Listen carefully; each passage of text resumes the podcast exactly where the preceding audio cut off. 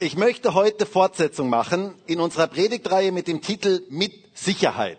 Wir sind ja seit einiger Zeit in einer Predigtreihe drin, die werde ich nächste Woche abschließen. Nächste Woche ist der Abschluss. Heute ähm, ist noch ein weiterer Teil. Und wir leben ja in total unsicheren Zeiten. Und ich denke, jeder hat das, äh, bekommt das mit. Ähm, alleine seit meiner letzten Predigt sind so viele Dinge geschehen, auch politisch geschehen, ähm, dass wir merken, Dinge sind ständig in Veränderung. Alles verändert sich. Alles ist irgendwie ganz unsicher geworden. Wer kann sagen, was morgen kommt? Wer kann sagen, was nächstes Jahr ist? Aber wisst ihr, ich bin so dankbar dafür. Ich kenne jemanden, der das weiß. Und ich kenne jemanden, der meine Sicherheit ist. Und ich glaube, gerade in Zeiten großer Verunsicherung ist es so wichtig, ein gutes Fundament für Sicherheit zu haben. Einen Felsen zu haben, auf dem ich stehen kann, auch wenn der Wind sehr, sehr heftig bläst. Ich habe das mal vor Jahren erlebt im Urlaub. Da war ich im Urlaub und ich war am Meer ähm, und es war richtig stürmisch und das Meer toste so richtig und die Wellen gingen auf und ab und ich stand auf einem Felsen. Ganz sicher ganz sicher auf einem Felsen mitten im Sturm, mitten in stürmischen Zeiten, wo alles total unsicher war. Und meine Frage ist, was ist so ein Fels in deinem Leben? Meine Frage ist, was gibt dir Sicherheit in stürmischen Zeiten? Wer oder was ist deine Sicherheit? Und wir haben in dieser Predigtreihe uns ein kleines biblisches Buch angeschaut, das auch in einer Zeit größter Verunsicherung geschrieben wurde. Einer Zeit der Verunsicherung, einer Zeit der Irrlehren, einer Zeit, wo ganz vieles, alles Mögliche behauptet wurde, wo viele Menschen, auch viele Christen verunsichert waren. Und da schreibt Johannes einen Brief, den ersten Johannesbrief. Und dieser Brief hat das Ziel, Christen sicher zu machen sicher in ihrem Glauben zu machen, ihnen zu zeigen, was uns wirklich sicher macht. Und Johannes gibt da etliche Quellen echter Sicherheit, die auch ganz wichtig sind für uns heute. Und ich möchte uns alle nochmal ermutigen, diesen Brief nochmal in Ruhe durchzulesen. Ihr habt jetzt eine Woche noch Zeit, nächste Woche ist dann der Abschluss dieser Predigtreihe. Ähm, ihr habt noch eine Woche Zeit, diesen Brief mal in ganz, ganz in Ruhe nochmal durchzulesen. Der lohnt sich wirklich. Und wir haben gesehen, dass es verschiedene Quellen der Sicherheit gibt. Wir haben gesehen, die Beziehung zu Gott ist eine Quelle, die Beziehungen untereinander sind eine Quelle, der richtige Umgang mit Schuld Schuld, die neue Identität und geistliches Wachstum sind solche Quellen. Das waren die Teile, die letzten Teile. Und wenn du nicht dabei warst, du kannst sie gerne auf YouTube nochmal nachschauen. Und heute möchten wir auf ein weiteres ganz spannendes Thema eingehen. Eine weitere wichtige Quelle für Sicherheit, aber auch eine Quelle, die zu großer Verunsicherung führen kann. Und zwar geht es um den Umgang mit der Welt. Der Umgang mit der Welt. Der Titel heute lautet Mit Sicherheit Teil 6, weltlich oder nicht? Eine spannende Frage. Ein spannendes, ein herausforderndes Thema. Ich muss euch sagen, als ich das vorbereitet habe, habe ich gedacht, boah, Markus, was hast du dir da angetan? Ähm, das ist ja wirklich ein ganz, ganz spannendes Thema. Seid ihr bereit für dieses Thema? Wollen wir uns dem heute stellen? Also dieses Thema des Umgangs mit der Welt ist ein sehr spannendes Thema und ist ein sehr bestimmendes Thema im ersten Johannesbrief. Es ist auch so ein Kleidungsstück in der Waschmaschine, von dem ich jetzt in dieser Predigtreihe immer wieder gesprochen habe. Es ist auch so diese blaue Bluse oder diese schwarze Jeans oder wie auch immer, die immer wieder vorbeikommt. Ich erinnere an die letzten Predigten. Dieses Thema kommt immer wieder im ersten Johannesbrief vor. Von den verschiedensten Seiten wird es beleuchtet und angesprochen. Und wir möchten uns heute fragen, was ist überhaupt die Welt? Und was sollten wir als, wie sollten wir als Christen damit umgehen? Ein heißes und ein zugegeben sehr herausforderndes Thema. Und ich möchte mit uns lesen aus 1. Johannes 2, Vers 15 bis Vers 17. Da heißt es, liebt nicht die Welt, noch was in der Welt ist. Wenn jemand die Welt liebt, ist die Liebe des Vaters nicht in ihm. Denn alles, was in der Welt ist, die Lust des Fleisches und die Lust der Augen und der Hochmut des Lebens, ist nicht vom Vater, sondern ist von der Welt. Und die Welt vergeht und ihre Lust. Wer aber den Willen Gottes tut, bleibt in Ewigkeit. Und dann noch ein zweiter Text aus 1. Johannes 5, Vers 4 und Vers 5. Da heißt es, denn alles, was aus Gott geboren ist, überwindet die Welt. Und dies ist der Sieg, der die Welt überwunden hat, unser Glaube. Wer ist es, der die Welt überwindet, wenn nicht der, welcher glaubt, dass Jesus der Sohn Gottes ist? Hier geht es um den Umgang mit der Welt und was das für uns Christen bedeutet. Darf ich dich mal fragen, bist du weltlich? Also interessante Frage. Hä? Man weiß gar nicht so recht, was man darauf antworten soll. Denn woran erkennt man denn, ob man weltlich ist? Und wie wird man eigentlich frei davon? Das möchten wir uns heute etwas genauer anschauen anhand von Gottes Wort. Ein voll spannendes Thema, das sehr leicht für Verunsicherung sorgen kann und auch in der Vergangenheit sehr häufig für Verunsicherung unter Christen gesorgt hat. Und vielleicht auch bei dem einen oder anderen heute ist es so ein Reflex, wenn du hörst, weltlich, da zuckst du sofort zusammen und sagst, uh, schwieriges Thema. Und zugegeben, es ist ein schwieriges Thema, aber es ist ein wichtiges Thema und auch ein herausforderndes Thema, das unser Leben verändern kann, wenn wir es richtig verstehen. Schauen wir uns das mal etwas genauer an. Zunächst einmal müssen wir definieren, was ist eigentlich die Welt? Das ist mal der erste Punkt. Was ist die Welt? Wovon sprechen Christen, wenn sie von der Welt reden? Was ist Weltlichkeit? Wisst ihr, ich habe im Lauf meines Lebens festgestellt, dass sich dieses Thema über die Jahre sehr verändert hat. Ähm, und auch verschiedene Gemeinden die unterschiedlichsten Dinge definieren, was die Welt ist. Ich habe Christen kennengelernt, die ganz unterschiedliche Wertungen hatten, was sie als weltlich sahen. Da gab es Christen und Gemeinden, die machten das an der Frage der Rocklänge fest.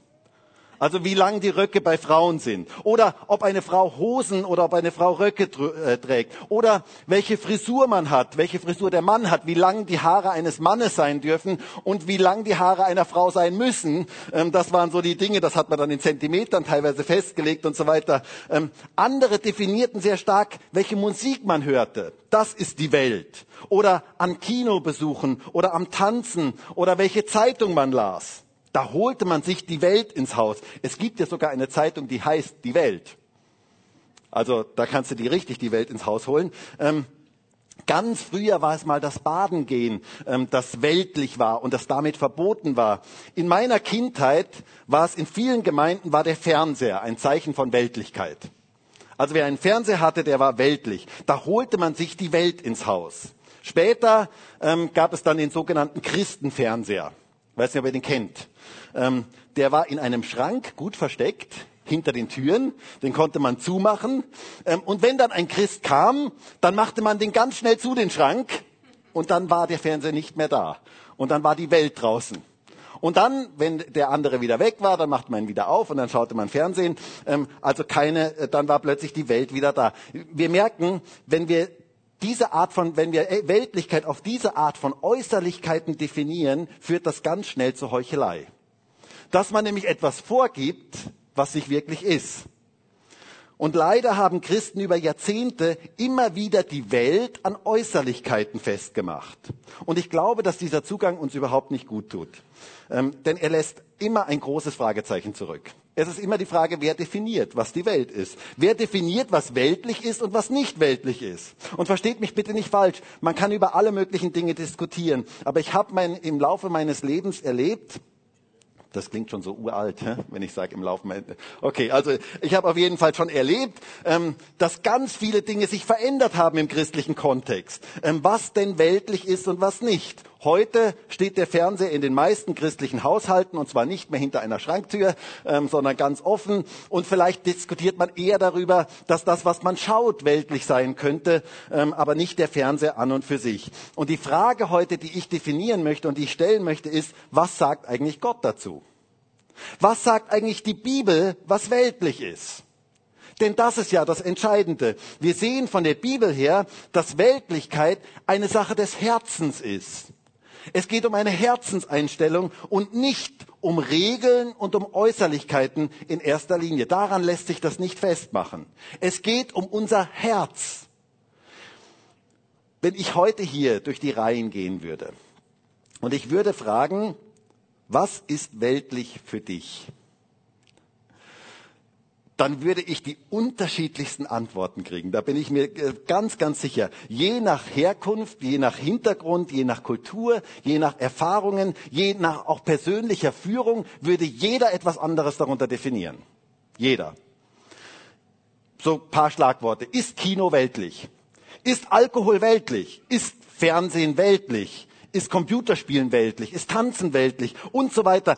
Unglaublich spannend. Also ich fände das richtig spannend, ein Mikrofon zu nehmen und mal durch die Reihen zu gehen und zu fragen. Aber da haben wir leider heute nicht die Zeit dafür. Ähm, je nach Unterschied, je nach Hintergrund, den wir haben, würden wir ganz unterschiedliche Antworten geben. Deshalb müssen wir mal von der Bibel her definieren, was Weltlichkeit wirklich ist. Denn wisst ihr, dieses diffuse Denken über Weltlichkeit ähm, ist eine Quelle der Verunsicherung in unserem Leben. Was genau ist die Welt?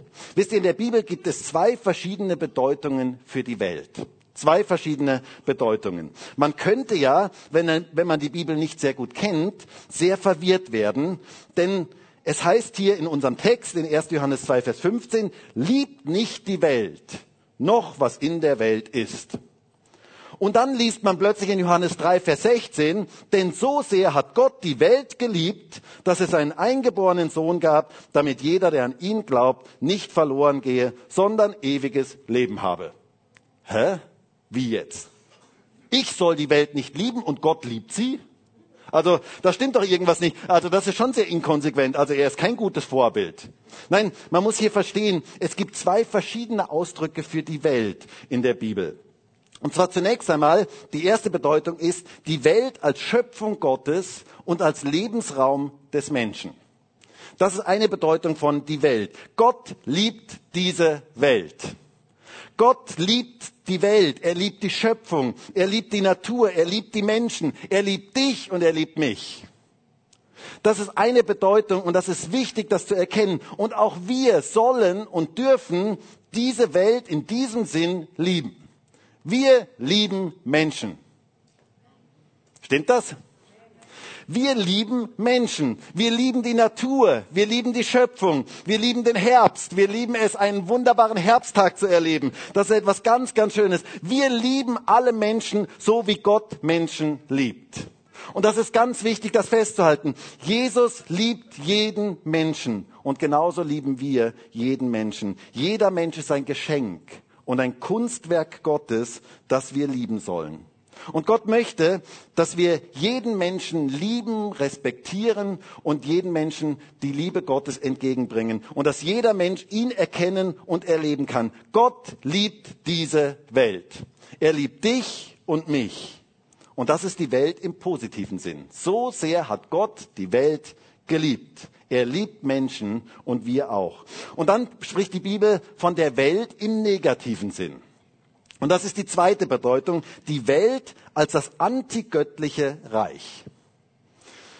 Der Herrschaftsbereich Satans und das Gegenstück zum Reich Gottes. Nun, was ist Reich Gottes? Reich Gottes ist immer und überall dort, wo Gott regiert.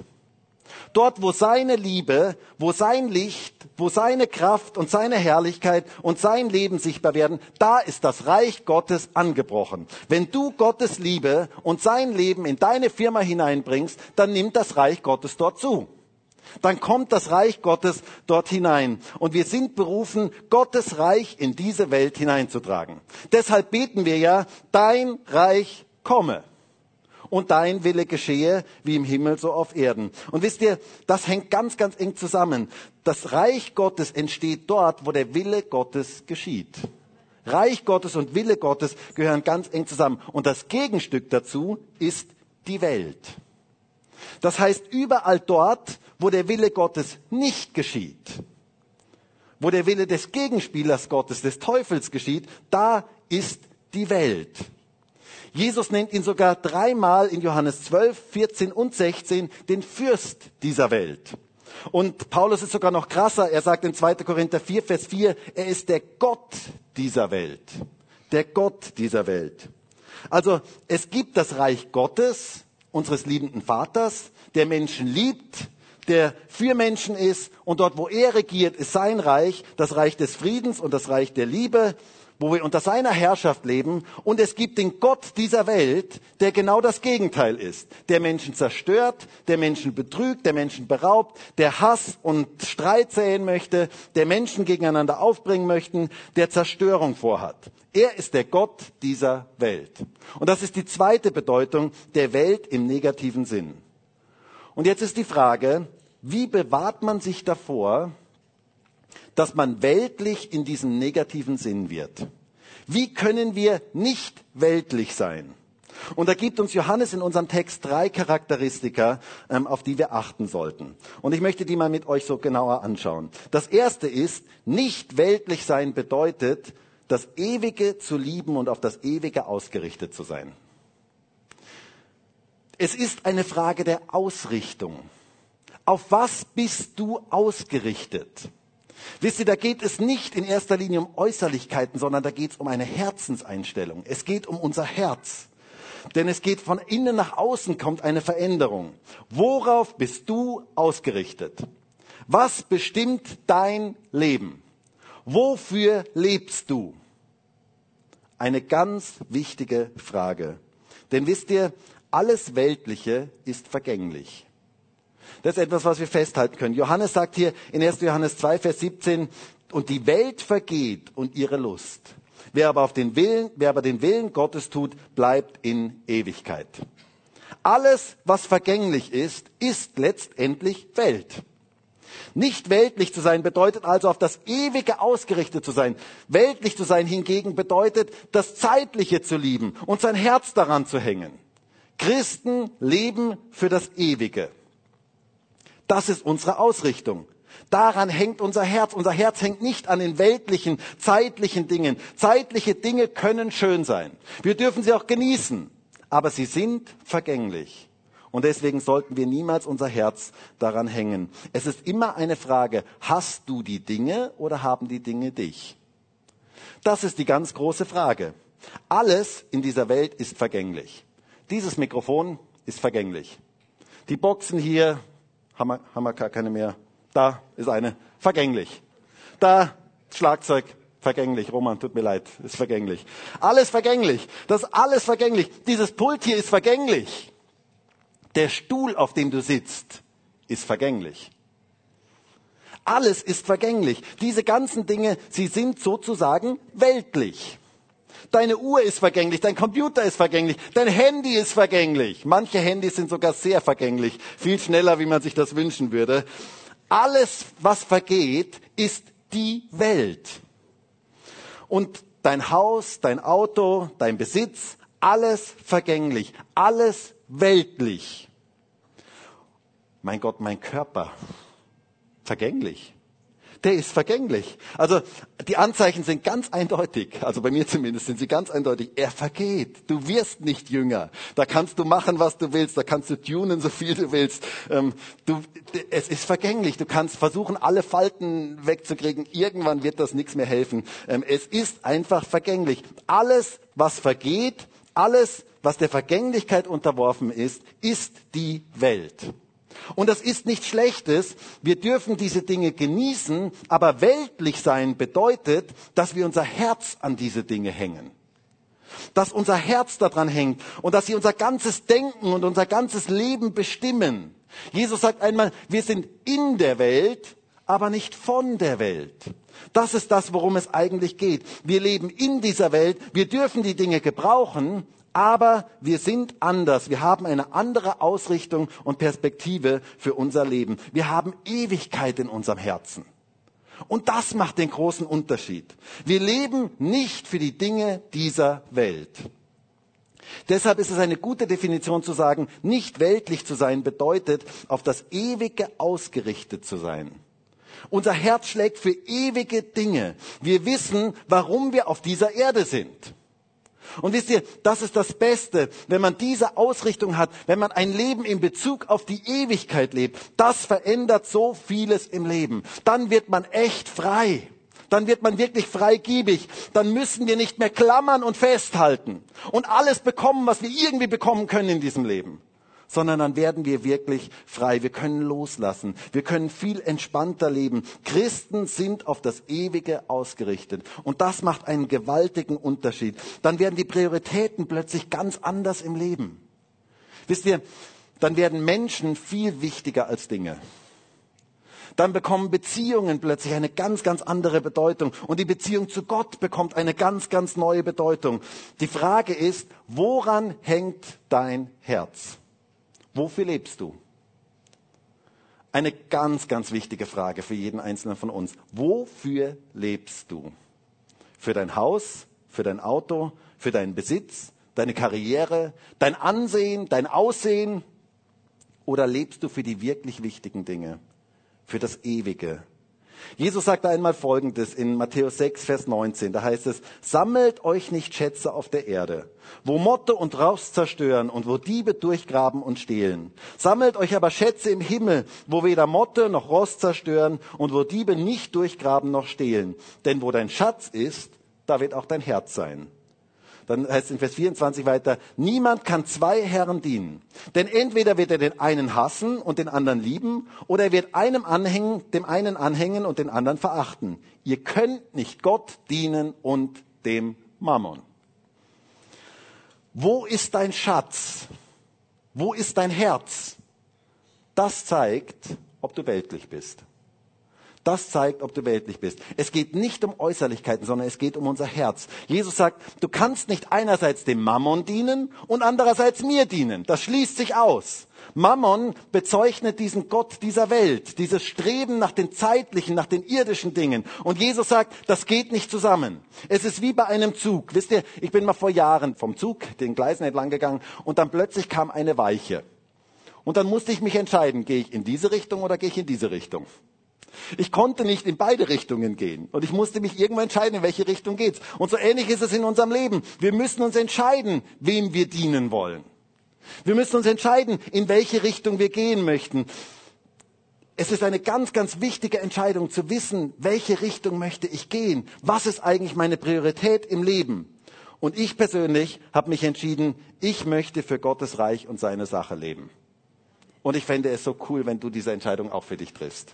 Immer wieder neu für dich triffst, für Gott und seine Sache zu leben. Das ist die beste Entscheidung, die es im Leben gibt. Ähm, das macht das Leben wirklich glücklich. Das bringt wirklich Freude und Kraft in unser Leben hinein. Das bewahrt vor Weltlichkeit.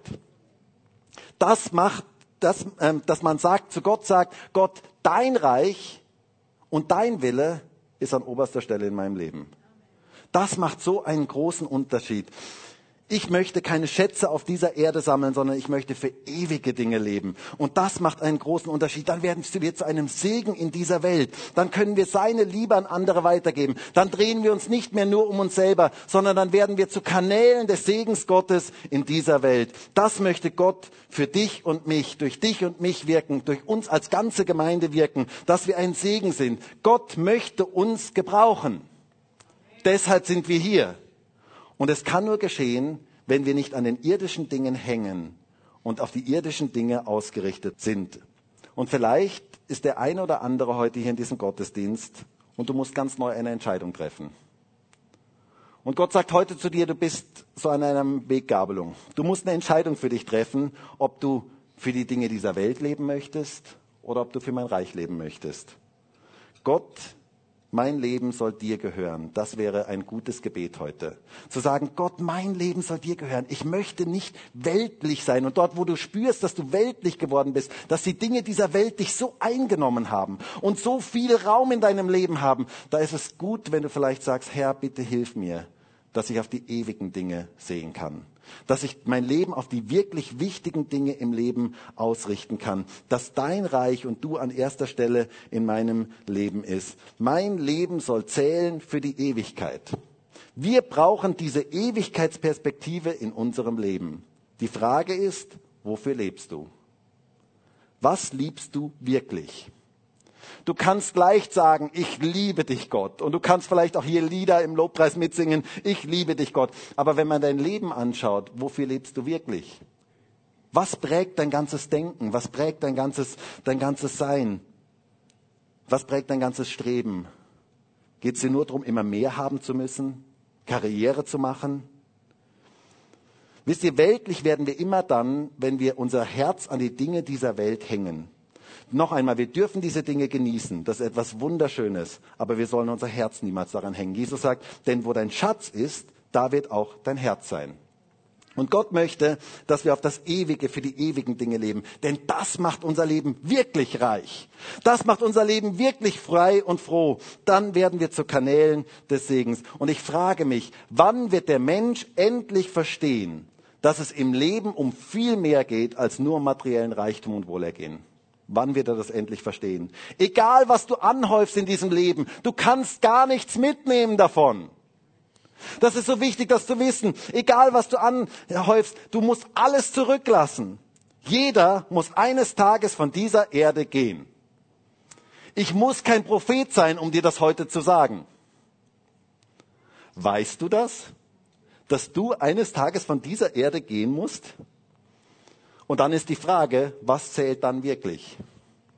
Ich habe gestern noch mal extra nachgeschaut. Die Sterberate in Österreich, laut Statistik Austria, ist ziemlich genau bei 100 Prozent. Also jeder muss von dieser Erde gehen, jeder. Und die Frage ist, was zählt noch in 100 Jahren? Was zählt wirklich noch? Jesus erzählt einmal eine ganz tragische Geschichte. Da war ein Mann, der war total erfolgreich und alle bewunderten ihn und alle waren begeistert von ihm. Ähm, er, er hatte die Frage, wie könnte er noch größere Scheunen bauen? Das war seine einzige Sorge, also ein totaler Aufsteiger. Und seine einzige Sorge war, wie kann ich noch größere Scheunen bauen? Wie kann ich expandieren? Wie kann ich meinen Gewinn maximieren? Es ging ihm darum, worum es heute fast allen Leuten irgendwie geht, um größer, schneller, besser, weiter. Also so dieses Expansionsdenken. Wie werde ich noch reicher? Darum gingen seine Gedanken. Und es heißt dort, hört einmal, wie es dort heißt, in Lukas 12, Vers 17. Und er überlegte bei sich selbst und sprach, was soll ich tun? Denn ich habe nicht, wohin ich meine Früchte einsammeln soll. Und er sprach, dies will ich tun. Ich will meine Scheunen niederreißen und größere bauen und will dahin all mein Korn und meine Güter einsammeln. Und ich will zu meiner Seele sagen, Seele, du hast viele Güter da liegen auf viele Jahre. Ruhe aus, iss, trink, sei fröhlich. Gott aber sprach zu ihm, du Tor. Oder man könnte übersetzen, du Dummkopf. In dieser Nacht wird man deine Seele von dir fordern. Was du aber bereitet hast, für wen wird es sein? So ist, der für sich Schätze sammelt und nicht reich ist im Blick auf Gott. Eine tragische Geschichte. Dieser Mann war nicht reich im Blick auf Gott, auf die wirklich wichtigen Dinge. Und damit war er bettelarm, obwohl er so steinreich äußerlich war. Es geht darum, reich zu sein im Blick auf Gott, die richtigen Schätze zu sammeln. Wie arm sind Menschen, die nur auf die Dinge dieser Welt ausgerichtet sind. Wir Christen dürfen anders sein. Wir leben für das Ewige. Und das ist so wichtig, das zu wissen. Es geht um viel mehr im Leben als nur darum, Karriere zu machen, gut zu leben, Geld zu verdienen und irgendwie durchzukommen. Dein Leben hat eine größere Bestimmung, eine größere Bedeutung. Gott hat einen Plan mit deinem Leben. Er möchte dich gebrauchen. Es geht um ewige Dinge. Bitte verliere diese Ewigkeitsdimension niemals aus deinem Auge.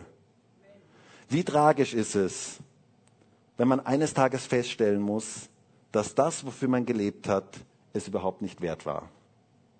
Wie tragisch.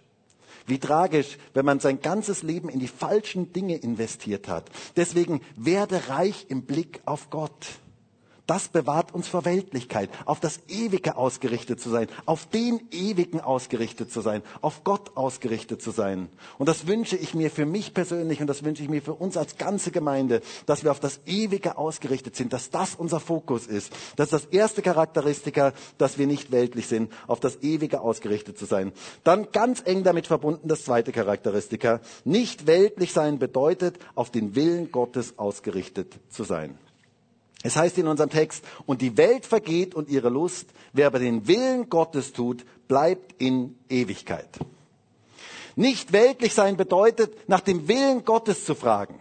Und das ist nur ganz logisch, dass das zusammengehört. Denn wir haben gehört, Welt ist das antigöttliche System, das gegen den Willen Gottes steht. Das heißt, wenn wir uns nach dem Willen Gottes ausrichten, dann sind wir nicht weltlich. Ganz logisch.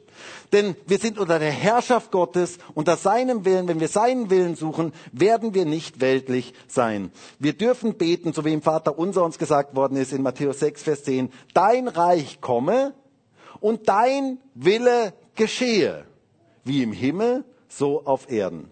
Ein weltlicher Christ wird seinen eigenen Willen durchsetzen und ein geistlicher Christ wird nach dem Willen Gottes suchen. Er wird suchen, was ist dein Wille, Herr?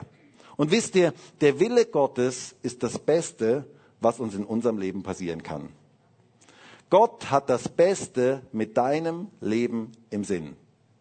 Weißt du das? Gott hat das Beste mit deinem Leben in Sinn. Gott hat nur gute Gedanken für dich. Er möchte das Beste aus deinem Leben machen. Deswegen ist es so gut, sich dem Willen Gottes hinzugeben, ihn zu suchen und nach seinem Willen zu leben. Hast du dich schon mal gefragt, warum Gott dich genau an deine Arbeitsstelle, an diese Arbeitsstelle gestellt hat? Könnte es sein, dass es sein Wille ist, dass er dort Menschen sein, seine Liebe zeigen möchte durch dich? Hast du dich schon mal gefragt, warum Gott dich genau in diese Nachbarschaft gestellt hat? Warum du genau diese Nachbarn hast? Vielleicht hast du Probleme mit deinen Nachbarn. Könnte es sein, dass es sein Wille ist, dass du genau dort bist, um ein Segen zu sein? Für diese komischen Leute? Bist ja auch ein bisschen komisch. Na, okay. Ähm, also könnte es sein, dass es sein Wille ist, dass er uns gebrauchen möchte in dieser Welt? Könnte es sein, dass es sein Wille ist, dass er uns ganz speziell in diese Familie hineingestellt hat? Und du hast dich vielleicht gefragt, warum sind die alle so komisch? Warum sind das alles so, ja, interessante Leute, ähm, die da in meiner Familie sind? Könnte es sein, dass Gott dich da hineingestellt hat, dass es sein Wille ist, dass er sein Reich dort ausbreiten möchte durch dich? Ich glaube, es ist so gut zu sagen, Herr, dein Wille geschehe. Dein Wille geschehe in meiner Firma, in meiner Nachbarschaft, in meiner Verwandtschaft, bei den Menschen, mit denen ich zu tun habe. Herr, dein Wille geschehe in meinem Leben und durch mein Leben. Ein gutes und ein wichtiges Gebet. Wisst ihr, es gibt im Neuen Testament einen Mann, der mich unglaublich beeindruckt. Und zwar einen Mann, der ganz speziell dafür gebetet hat, dass alle in der Gemeinde in den Willen Gottes hineinfinden. Und zwar der Epaphras. Der Epaphras. Wenn ihr mal einen Namen für ein Kind sucht, hier wäre ein guter ähm, Epaphras. ich kann mir es gerade vorstellen in der Schule, wie heißt du? Ich heiße Epaphras. Okay, also hört einmal, was von diesem Mann steht. Ich finde das total beeindruckend. Da heißt es in Kolosser 4, Vers 12, es grüßt euch Epaphras, der von euch ist, ein Knecht Christi Jesu, der alle Zeit für euch ringt in den Gebeten, dass ihr vollkommen und völlig überzeugt in allem Willen Gottes dasteht. Wow.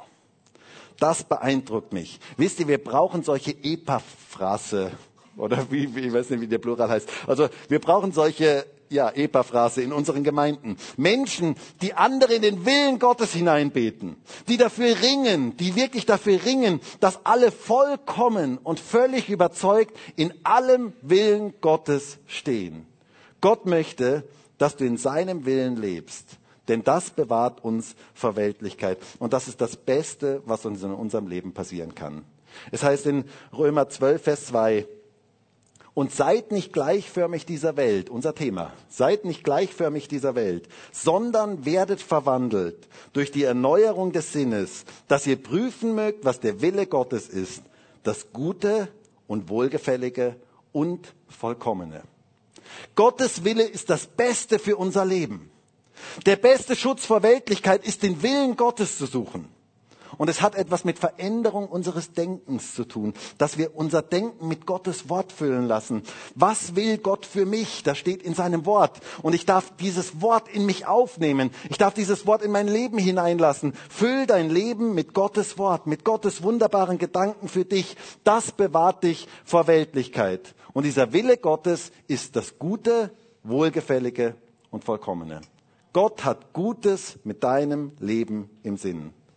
Das bedeutet auch manches Mal, den eigenen Willen loszulassen und zu sagen, Herr, dein Wille geschehe, weil du hast das Beste mit meinem Leben im Sinn. Gott möchte, dass wir seinen Willen suchen, denn das bewahrt uns vor Weltlichkeit. Also das erste auf das Ewige ausgerichtet sein, dann den Willen Gottes suchen und noch etwas Drittes gegen Weltlichkeit, was gegen Weltlichkeit hilft. Nicht weltlich sein bedeutet zu wissen, dass Jesus in dir lebt. Es heißt hier in unserem Text in 1. Johannes 5, Vers 4, denn alles, was aus Gott geboren ist, überwindet die Welt. Und dies ist der Sieg, der die Welt überwunden hat, unser Glaube. Wer ist es, der die Welt überwindet, wenn nicht der, welcher glaubt, dass Jesus der Sohn Gottes ist? Unser Glaube an Jesus, das Wissen, dass er in mir lebt, überwindet oder besiegt die Welt. Das ist so wichtig, das zu erkennen. Jesus in uns ist der Sieger über die Welt. Es heißt in 1. Johannes 4, Vers 4, und ihr seid aus Gott Kinder. und habt sie überwunden, weil der, welcher in euch ist, größer ist als der, welcher in der Welt ist. Ist das nicht genial? Der, der in dir ist, ist stärker als der, der in der Welt ist. Jesus lebt in dir. Und deswegen kannst du Sieger sein. Deswegen darfst du Überwinder sein über diese Welt. Du bist ein Sieger. Weißt du das? Du bist ein Sieger nicht, weil du so toll bist, sondern weil Jesus in dir lebt, weil Jesus der Sieger in dir lebt. Deswegen bist du ein Sieger. Gott hat dich dazu bestimmt, Sieger zu sein, weil Jesus in dir lebt. Du trägst Gottes Sieg in diese Welt hinein. Du darfst wissen, diese destruktive, zerstörerische Macht, die in dieser Welt herrscht, ist besiegt durch Jesus. Und wo du bist, ist Jesus, weil Jesus lebt in dir. Weil Jesus in dir lebt, ist sein Sieg sichtbar dort, wo du bist. Du darfst diesen Sieg in diese Welt hineintragen. Und wisst ihr, ich wünsche mir, dass wir als Christen viel mehr Christusbewusstsein haben. Dass wir wissen, Christus ist in uns. Er lebt in uns. Ganz praktisch im Alltag, in dieser Woche, jede Sekunde dieser Woche lebt Jesus in dir. Und du darfst dir dessen bewusst werden, immer wieder neu bewusst werden. Er lebt in dir und Jesus ist Sieger und wir mit ihm. Wenn du einkaufen gehst, darfst du wissen, Jesus lebt in dir. In dem Moment, wo du das Geschäft betrittst, betritt Jesus dieses Geschäft, weil er in dir ist. Wir sind Sieger über diese Welt, weil Jesus in uns lebt. An deiner Arbeitsstelle kommt Jesus durch dich dort hinein. Es ist so wichtig, in diesem Bewusstsein zu leben. Jesus lebt in uns. Menschen sollen in dir und mir Jesus sehen. Wir sind Licht in dieser Welt. Und wisst ihr, ich finde es so faszinierend. Licht ist immer stärker als Finsternis.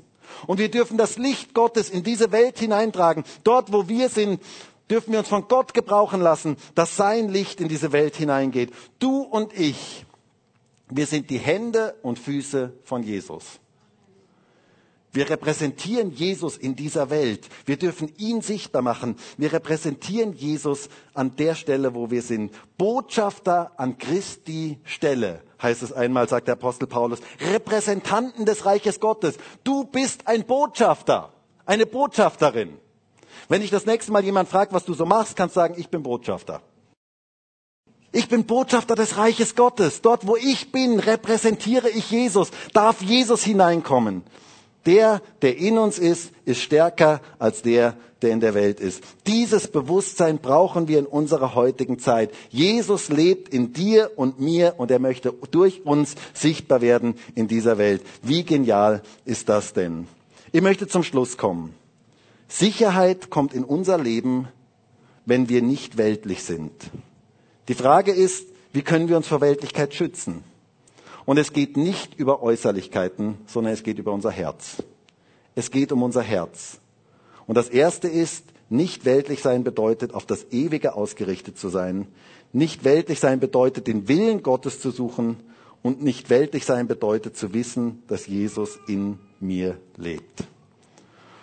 Und wisst ihr, ich wünsche mir so sehr für uns als Gemeinde, dass wir nicht weltlich sind, sondern dass wir unsere Prioritäten auf die wirklich wichtigen Dinge legen.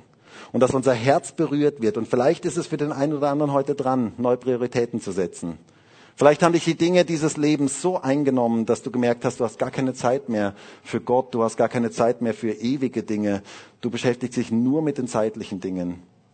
Da möchte Gott dir heute begegnen und möchte, dass du neu, ganz neu Entscheidungen triffst, zu sagen, Herr, die Hauptsache soll die Hauptsache sein. Und ich wünsche mir so sehr, dass Gott uns da berühren kann, uns zeigen kann, dass er in uns lebt, dass er stärker ist als der Geist dieser Welt und dass wir von ihm gebraucht werden, dass wir nach seinem Willen suchen. Und ich würde jetzt so gerne mit uns gemeinsam dafür beten. Und vielleicht können wir alle gemeinsam aufstehen. Und vielleicht nehmen wir uns jetzt kurz eine Zeit, wo du einfach für dich mal reflektieren kannst, wofür lebst du eigentlich? Was sind die Dinge, die dein ganzes Denken bestimmen?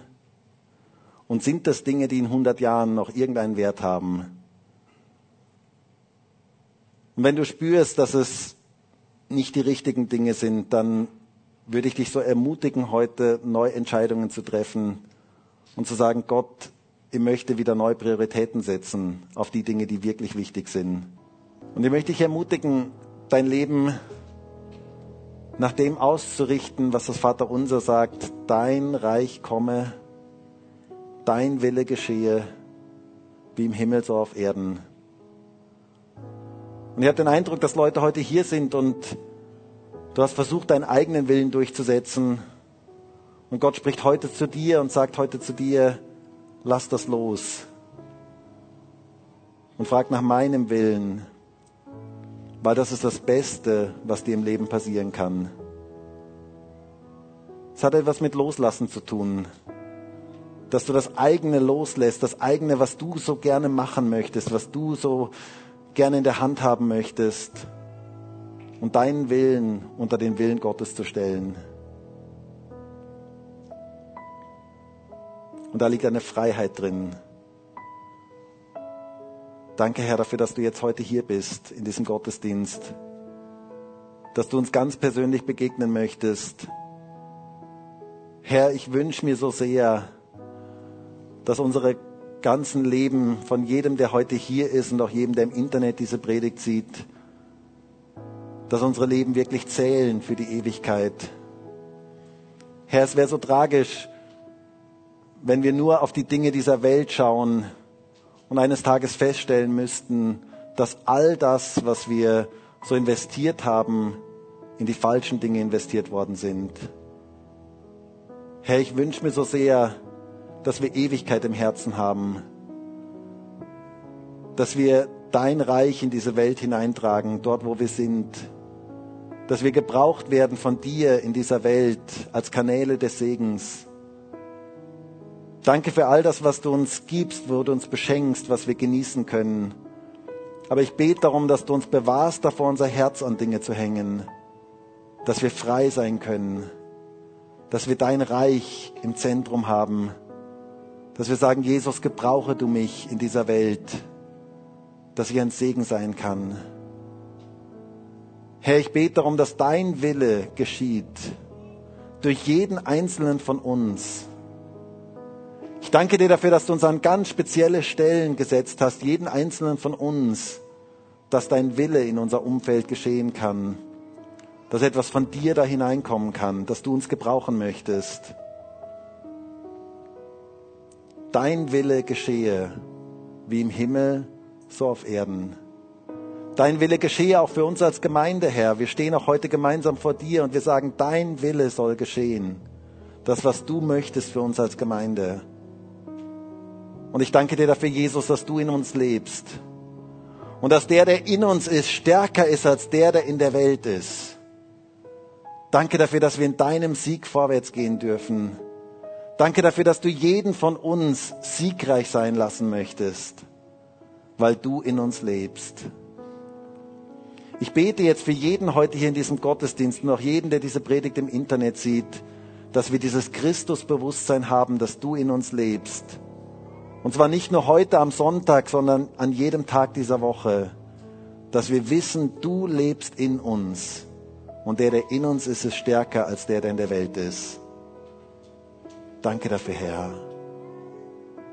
Herr, ich bete darum, dass wir nicht weltlich sind, sondern dass wir vom Herzen her berührt werden, dass wir eine Herzenseinstellung haben, die geistlich ist. Danke dafür, Jesus.